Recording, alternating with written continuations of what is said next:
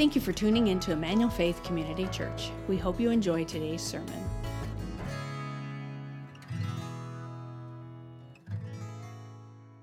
Well, hey, good morning, Emmanuel Faith. My name's Ryan. I'm one of the pastors here, and um, if we haven't met yet, just want to extend a welcome to you. So grateful that you're worshiping with us today. If you're joining us online, a special welcome to you as well. I, I was a little bit late to the game.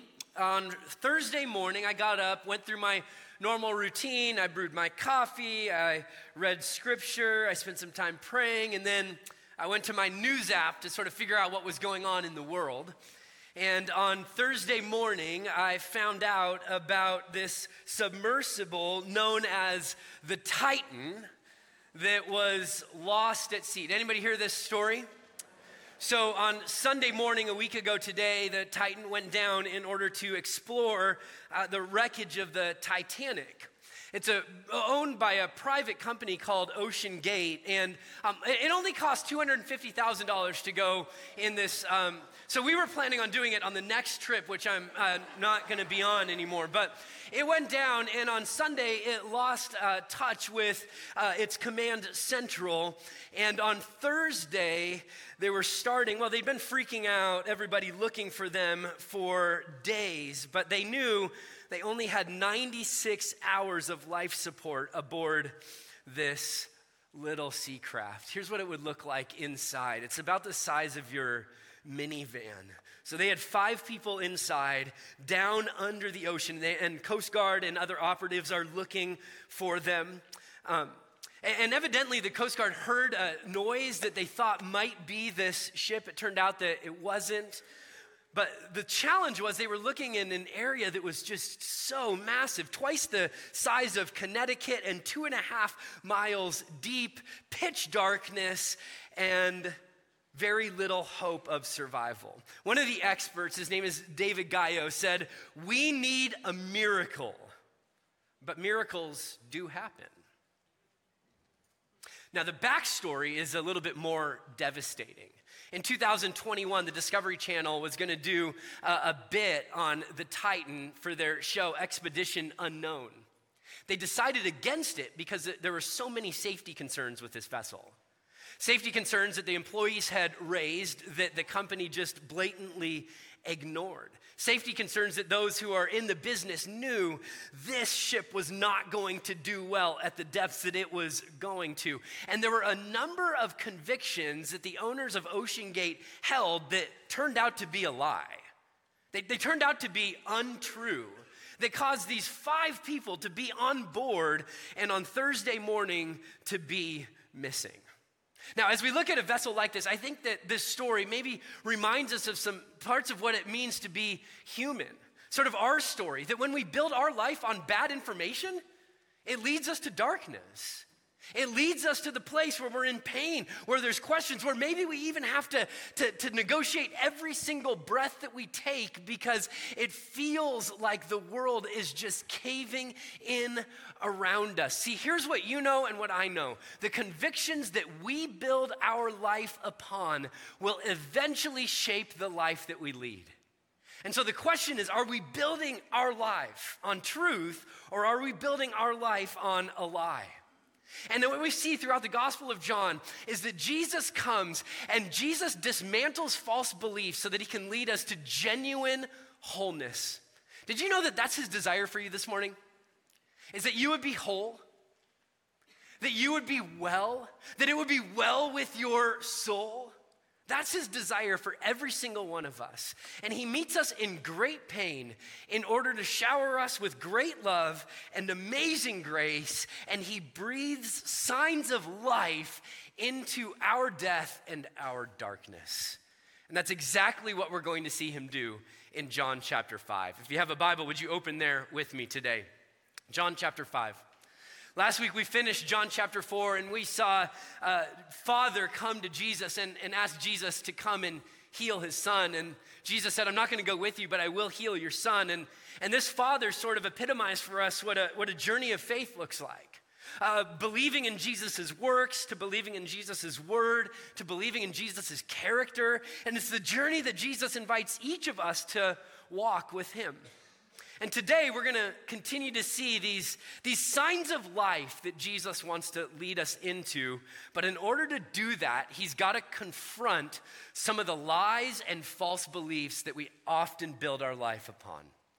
John chapter 5. Are you there? Wonderful. Starting in verse 1. Here we go. It says this. And after this, there was a feast of the Jews, and Jesus went up to Jerusalem. Now, there's a number of feasts that this could have been. I, think John leaves it a bit ambiguous because for the story he's about to tell us, it doesn't really matter what feast it was. A lot of people think it was Passover, but we're not entirely sure.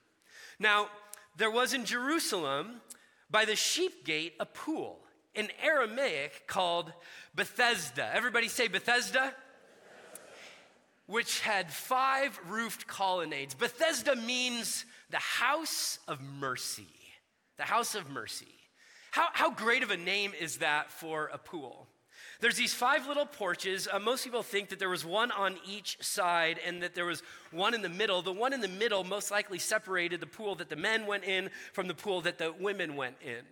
And there was people that would gather around here. Here's a picture of the excavated site of the pool of Bethesda in Jerusalem. It's almost quite literally in the shadow of where the temple would have been, just sort of near the temple. You can see that this was a deep pool, um, uh, roughly um, about a football field long and about 20 feet deep. And people would gather all around and they would sit by the side and they would wait. What kind of people would sit there? Glad you asked. Verse 3. In these laid a multitude of invalids, blind, lame, and paralyzed. People who were, who were weak, people who were needing, people who were probably a bit desperate, and people who had grown to be, as we're going to see in just a moment, hopeless. And I think it's easy to look at this story and go, well, this story is, is about physical healing. And, and it is. It's not about less than that, but it is certainly about more than that. See, because the truth of the matter is, friends, that every single one of us is weak. The scriptures say that while we were still what? Weak. At the right time, Christ came and he died for the godly. No, no, he died for the ungodly. He died for people that don't deserve it. See, the gospel, friends, is not God helps those who help themselves. That is not the story of the gospel. The gospel is that God comes to the rescue of those who could not help themselves. God, those who were unable to help themselves, God came and God rescued through the person and work of Jesus. And regardless of where you are today, I want you to hear undoubtedly, unequivocally, that you are within the reach of Jesus. Now, you'll notice that some translations skip verse 4 and go straight to verse 5. Anybody have that going on in their Bible? Raise your hand. Okay. Some translations keep verse 4 in it. Now, if it skips verse 4, there's a little footnote that says verse 4 wasn't in the earliest manuscripts, but here's what it says, and it's in a footnote.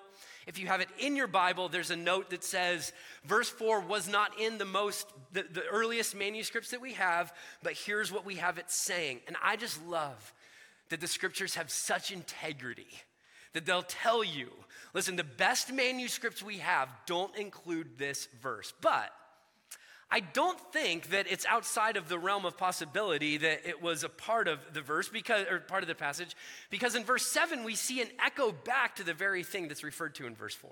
Here's what verse 4 says. From time to time an angel of the Lord would come down and stir up the waters. The first one into the pool after each such disturbance would be cured of whatever disease they had. Now, if you have your um, little John journal, I just want you to put quotation marks around an angel of the Lord because many people think that what was actually going on to disturb the waters was that um, Herod had one of his palaces near the sheep gate and near the pool of Bethesda. And when he would flush his toilet, that water would go into the pool of Bethesda and it would sort of swirl around, okay? Um, that's gross, isn't it? And um, when I say flush your flush his toilet, obviously it didn't work like our toilets did today, but it was a first century version of that where water would presumably get piped into the pool. So it may have been an angel or not, or not. And one man was there who had been an invalid for 38 years. Everybody say one man. And I'm just struck by those two words that in a multitude of people, Jesus sees one. In a group of people who are longing to experience healing and wholeness, Jesus goes to this one, and I think he does it for two reasons. I think he does it because he's not a, a miracle dispensing healing machine. And he didn't heal everybody that he saw who was struggling. He didn't. But I think it also shows us that Jesus comes to us individually, not to the masses. That sure, God so loved the world, but he also loved you. And he comes to you and he looks directly at you and he sees the pain and he sees the sorrow and he sees the struggle. And for this man, he saw 38 years of hopelessness that had just set into his soul, thinking, if I could just be the first one in this water, but, but I've never been that guy. I've never been able to get there first. And I've been struggling for 38 years. As Proverbs chapter 13, verse 12 said, hope deferred makes the heart grow sick. And we all know that duration adds gravity to our pain and our misery, doesn't it? So Jesus goes straight to this one man. And listen to what it says. When Jesus saw him, I love that. When Jesus saw him lying there, and he knew that he'd been there a long time because he knew his story. We're not sure if he went and asked him directly or if he heard from other people, or if he just knew because he's Jesus, but he knew his story. He knew the pain. He didn't overlook it and he didn't look past it. And he said to him, let's just read this sentence, this question together, church. He said to him, Do you want to be healed? Which sounds a bit like a silly question, doesn't it? It would be like asking somebody, Do you want a million dollars? Do you want to be healed? Of, of course I want to be healed. That's why I'm, that's why I'm here. Uh, do you want to be healed? Well, that's, that's why we have a, a medical profession, because we all want to be healed. Do you want to be healed? It just sounds a little bit like a silly question, but I think if we start to probe a little bit underneath the surface, I, I, I don't think it's as easy to answer as we might initially assume. Do you want to be healed? Do you want to change? Do you want to be healed? Do you want to let go of some of your old patterns of doing things? Do, do you want to be healed? Do you, do you want to grow? Do you want to be different? Do, do you want something new or do you want something familiar, something that you can control, something that you can predict? See, do you want to be healed may not be as easy a question as we originally think because for in, in many ways this man's sickness, his illness, his pain had defined his life. To let go of it might be to let go of the very piece of his identity that he had grown more accustomed to than anything else. See, at times when we experience pain and we become a victim, it can be easy to let that define our identity. Do you want to be healed? Do you want that depression lifted? Do you want that anxiety lifted? Do you want the marriage to be restored? Like, really? Really? Do you? See, see, Jesus, I think this is the way that you and I would engage in a conversation rather than just walking in and going, boom, you're healed. I think he wants to know what's in his heart. What are the desires? He's giving dignity back to this man that had most likely been stripped of him over the 38 years of sitting next to this pool. And just note, Jesus does not ask him, Do you have the faith to be healed? He just simply says, Do you have the desire? Do you have the desire? So, the question is a yes no question, correct? Do you want to get healed? The answer is either yes or. And the sick man answered him, Sir, I have no one to put me into the pool when the water is stirred up. And while I'm going down, another steps down before me. Does he answer the question Jesus asked? No. And I imagine Jesus looks back at him, we don't have this recorded, and goes, That's wonderful, but it's not what I asked.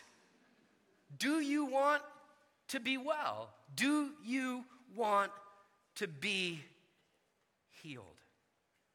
And I think in asking this question and the man's answer, I think Jesus is drawing the lies that this man believes to the surface of his life so that he can see them and confront them and then reckon with whether or not he's willing to believe Jesus instead of the lies that he has lived with. See, because one of the lies that he's lived with for 38 years was if I get to that pool first, then maybe, just maybe, I will be able to walk out of that. It's a worldview that is shaped and tinged by what we might call magic or paganism or superstition. That there's this belief that there's a power out there somewhere, but that it's an impersonal power that has no personality and doesn't care about us personally. The power is also arbitrary.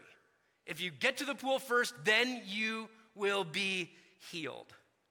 In fact, on one of the ex- excavations done of this site, there was a statue, a little shrine built to Asclepius, one of the Greek gods of, um, of healing and medicine. And all of this, catch this, all of this is happening literally in the shadow of the temple. Like one scholar wrote and said, Jesus is in competition with the ancient healing sanctuaries. He's going toe to toe with some of the convictions that people held onto. And water or this pool will become the stage, it will become the prop through which Jesus declares his supremacy over all. Over all. See, this man needs healing. But the person who can provide it is standing right in front of him. But he's too bound by superstition to be able to engage with Jesus, who's offering him restoration. See, I think it's easier to easier than maybe we often imagine to enter into what we might call syncretistic beliefs, meaning that we, we take Christianity and then we combine it with a few other things and sort of mash it together to make a new thing entirely. And, and some of these traditions or superstitions are things that we've we held on to. They're just cultural. They were passed down from one generation to the next. I mean, think of some things like um, don't let a black cat cross your path. Like, where'd that Where'd that come from? Or don't, don't walk under a ladder. Or um, have you noticed that some hotel rooms don't have a 13th floor? Like you can't, there's no button to go to that floor. Or what about this one? What about this one? Knocking on wood, right? Oh, knock on wood, hope that doesn't happen. Where did that come from? Glad you asked, okay? So there's this old pagan belief that there were fairies that lived in the trees. And when you wanted something from the fairies, a promise or some form of provision, you would go and you would knock on the trunk of the tree in order to get the fairy to do what you wanted that fairy to do. Knock on wood. We still do it today. Or what about this? When somebody sneezes, you say, Bless you. God bless you. Why? Well, because there was this old conviction, this old belief that when you sneezed, your soul and your body would be separated for a moment. And when your soul was outside of your body, the devil could steal your soul and capture it and take it into hell for damnation. So, in order to prevent that from happening, people would say, God bless you, so that your soul would then be reunited with your body and not captive from the devil. Bless you, thank you. You guys all failed the test. But, um, or what about this one? What about this one? Um, people have always been into like astrological signs and, and all of that, but now it's like birth time. Like, what?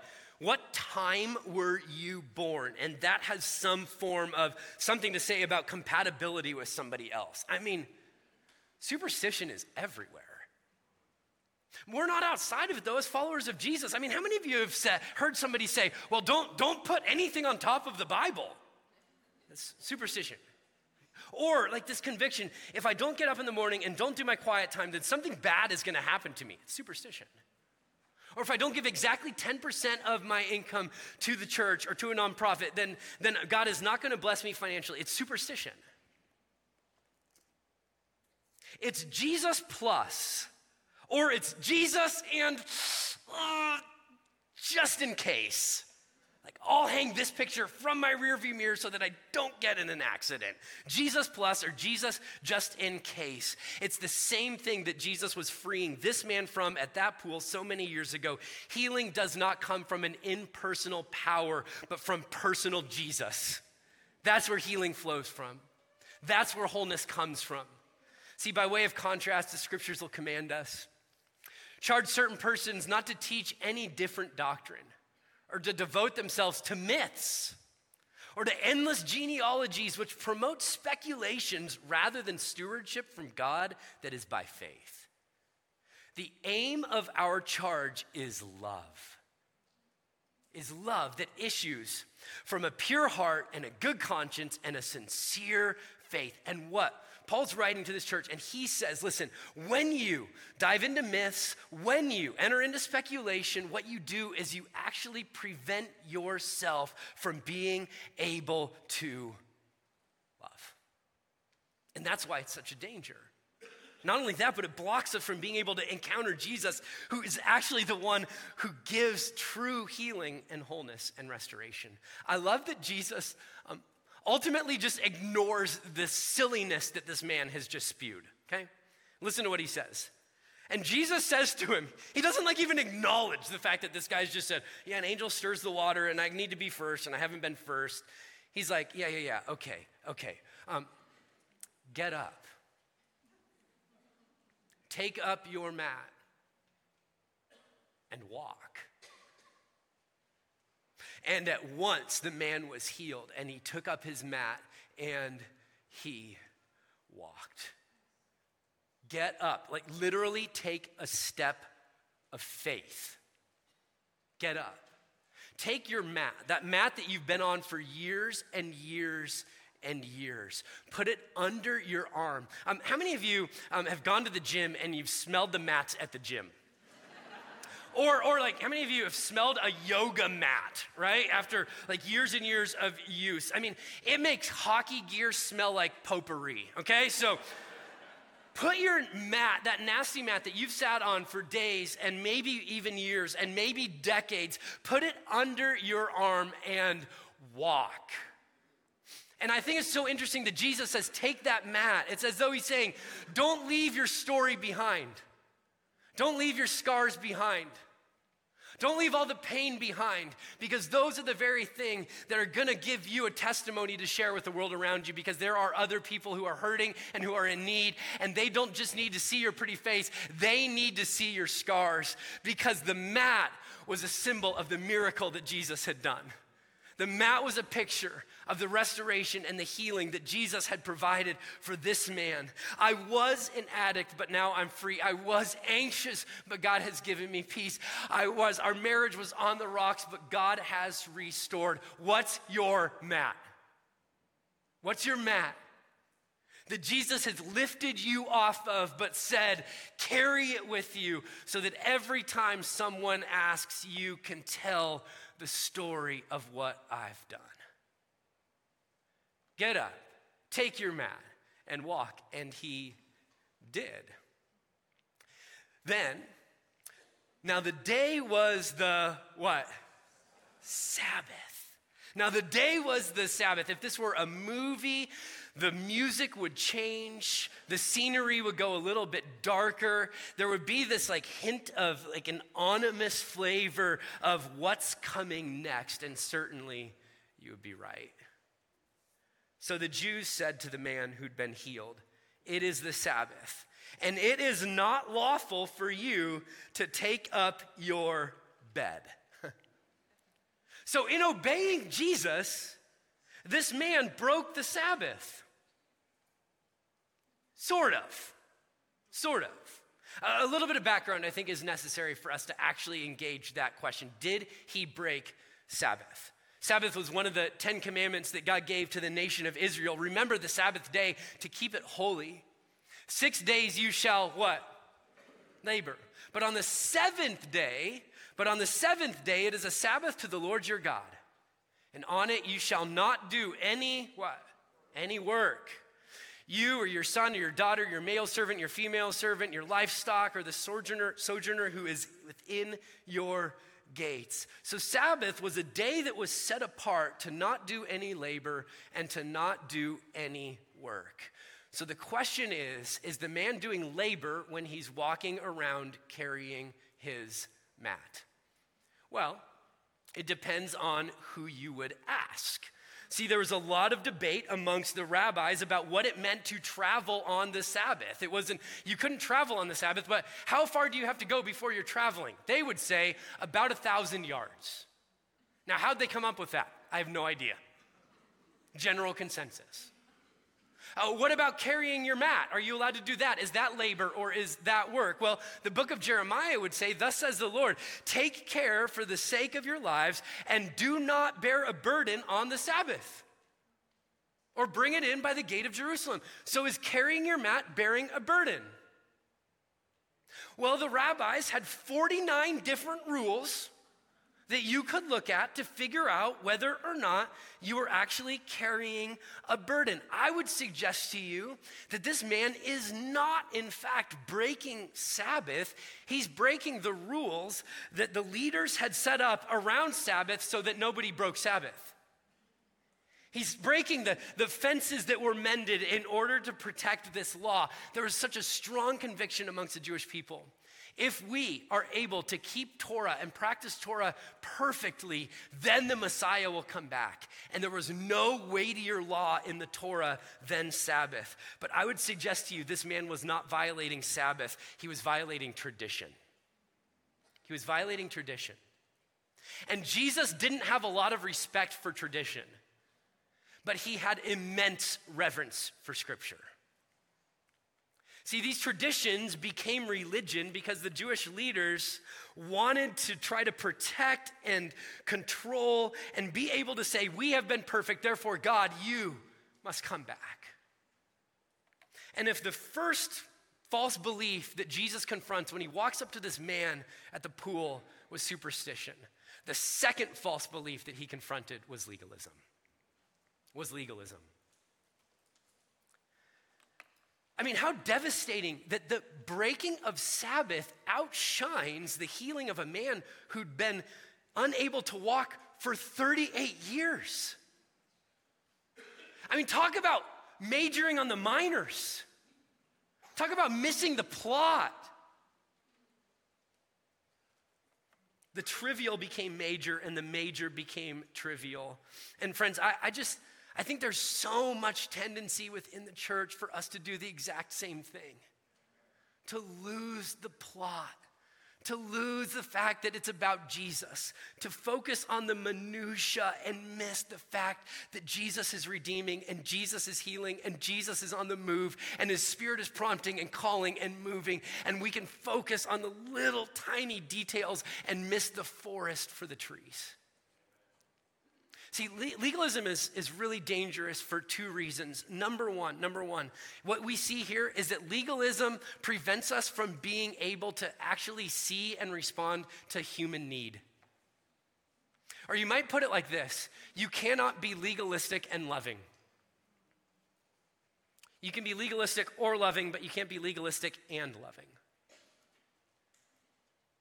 The leaders, their legalism crowded them out from being able to celebrate the fact that Jesus had healed. And they missed the fact that every command Jesus gives is for the flourishing of people.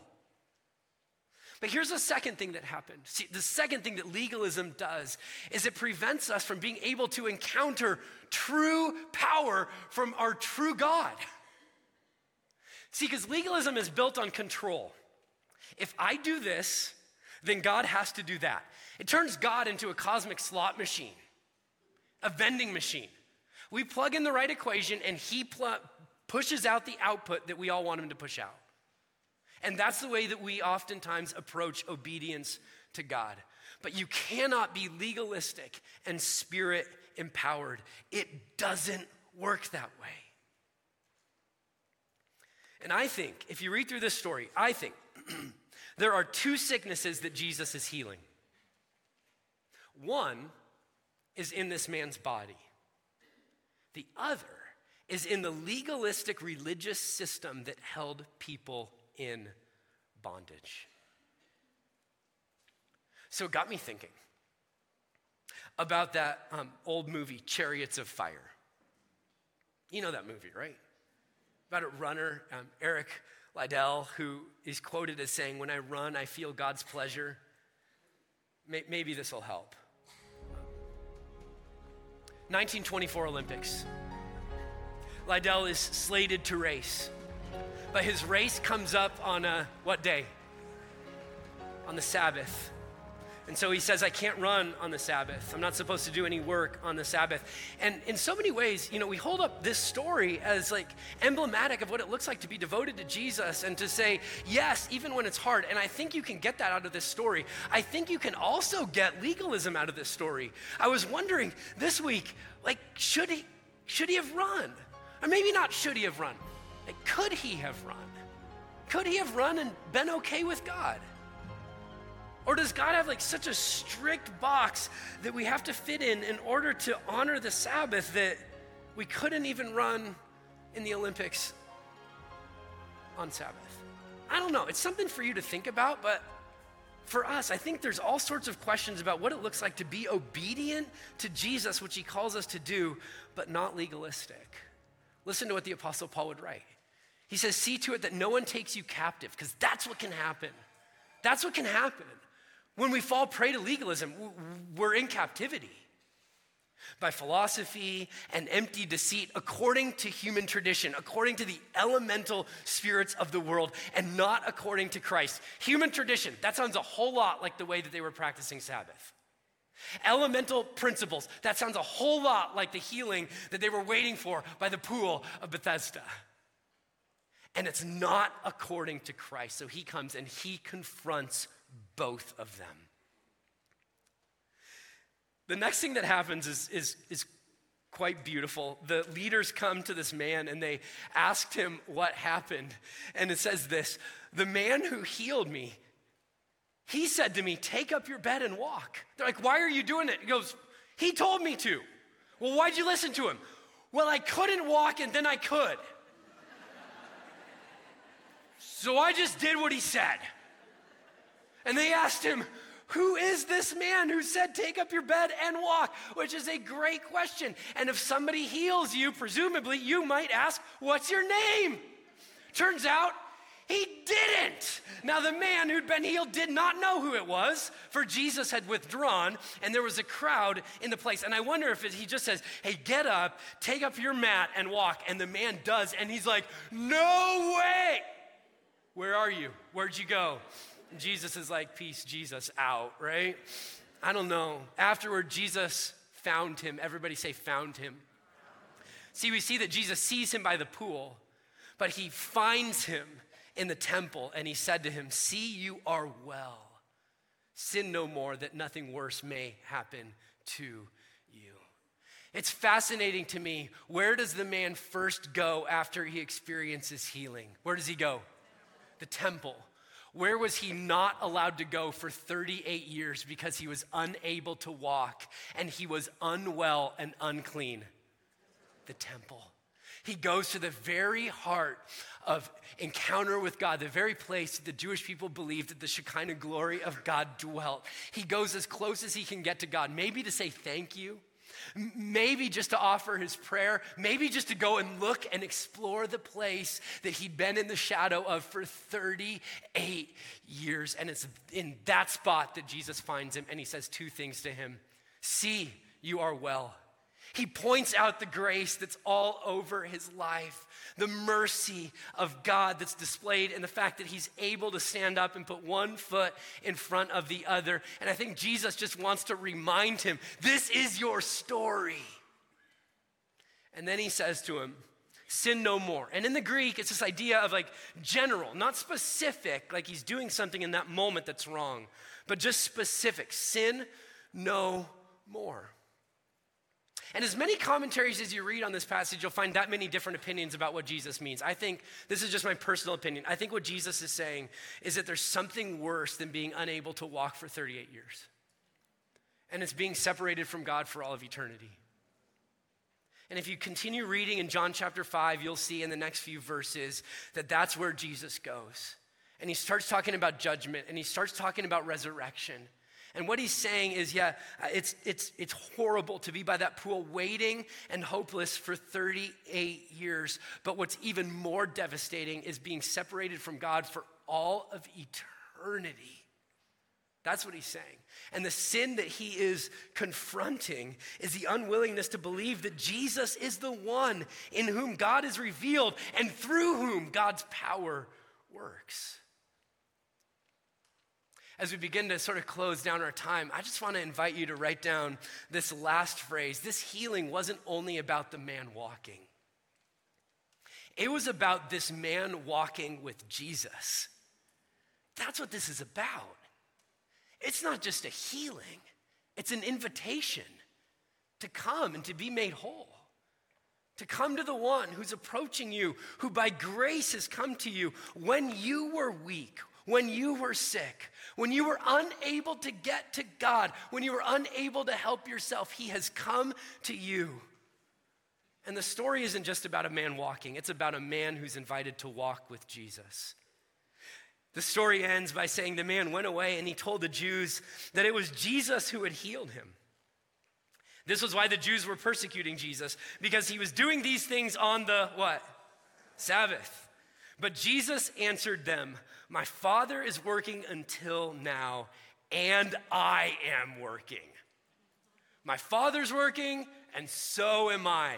And we may not catch it on the surface, you guys, but every single person in his original audience knew exactly what Jesus just did. Jesus just said, The Father and I are one. And if God's still working, and certainly He is, I mean, He created it all, but He sustains it all moment by moment, breath by breath. Nothing exists apart from him. In the beginning was the Word, the Word was with God, the Word was God, and nothing came into being that did not come into being because Jesus spoke it into being. And nothing is held together that Jesus does not hold together. And so, what Jesus is saying is, I'm not breaking Sabbath, I'm acting like God who holds all things together. The only reason you're alive is because God, quote unquote, broke Sabbath. That's what Jesus is saying. And in so doing, don't miss this. In so doing, he is claiming to be Lord of the Sabbath. In so doing, he's complaining, com, he is stating that he is above all, that he is God, and that he can be trusted and he can be worshiped. This passage calls on us to dismantle all of those things that we build our life upon, oftentimes legalism or superstition, or you could name maybe a thousand other things that you build your life upon. And it calls us to surrender those and to worship Jesus, to worship Jesus alone. Because those false beliefs must be condemned for Jesus to be enthroned. You may have followed that story of what happened with, with the Titan that ended in tragedy. All five people who were on board lost their lives. And even though life sometimes feels dark, and it sometimes feels cold, and it sometimes feels like we're just drifting, today we are invited to encounter the one that holds it all together. To let go of the things that we've held on to in place of Him and to run back towards Him, to bow at His throne. As that expert, as they were looking for this little submersible, said, We need a miracle, but miracles do happen. And to that I say, Amen the King of Kings and Lord of Lords, emptied himself of all that it meant to be God, took the very form of humanity, became a servant, gave his life on the cross for our sins that we might know what it means to have true, full life forgiven in him. And then he raised from the dead with life in his hands. And he says back to you and back to me, Will you trust me? Do you believe? And I think He comes to every single one of us today. And He looks at us with the pain that we often carry and the hurt that we often hold. And He says to every single one of us today, Do you want to be healed? Do you want to be healed? I'm going to invite you to just close your eyes for a moment. I don't know what kind of burden you walked in with. It might be something physically going on where you would say, God, I need your healing touch. It might be something emotionally that you're dealing with.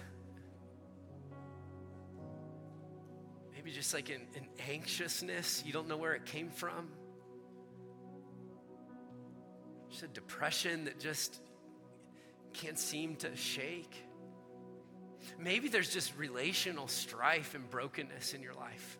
And I think Jesus is coming to you today and he's asking you, Do you want to be healed? So, what's your response to him? What do you want to say to him? Just imagine him sitting down right next to you, putting his arm around you, saying, Do you want to be healed?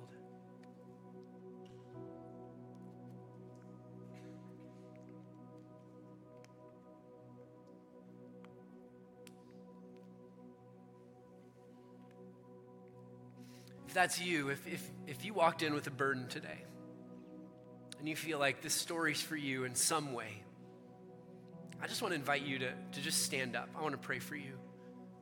If you're going, yeah, I'm, I feel like he's looking at me saying, Do you want to be healed? Would you just take that just step, a bold move to say, Yeah, I'm just stand up right where I'm at.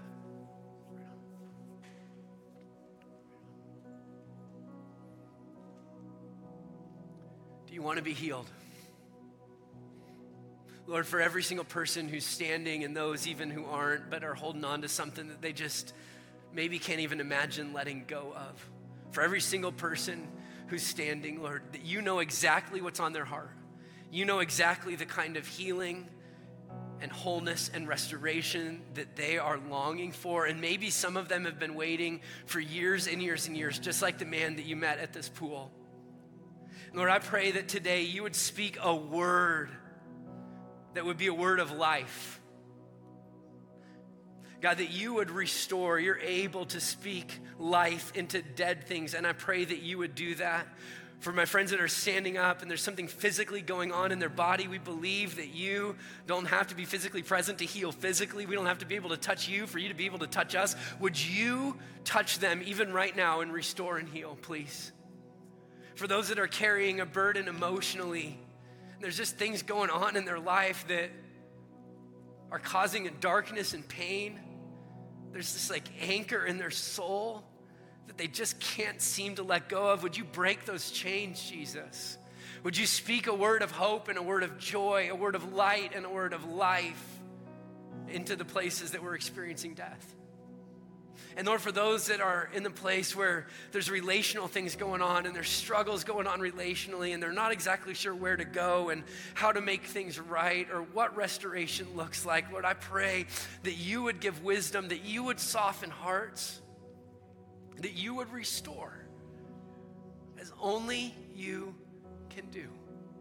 So thank you for being the kind of God that sifts through and fights through all of the lies that we believe the superstitions, the legalisms, all the lies that we believe, and stands before us in order to offer us the wholeness that you long for us to walk in. May we be the kind of people who say yes to you and who experience the life that you came to give. In Jesus' name. And all God's people say, Amen. Thank you for listening to our service. We'd love to have you join us in person. For more information about our church and service times, please visit efcc.org. If you would like to support the ministries of Emmanuel Faith, you can do so at efcc.org/give.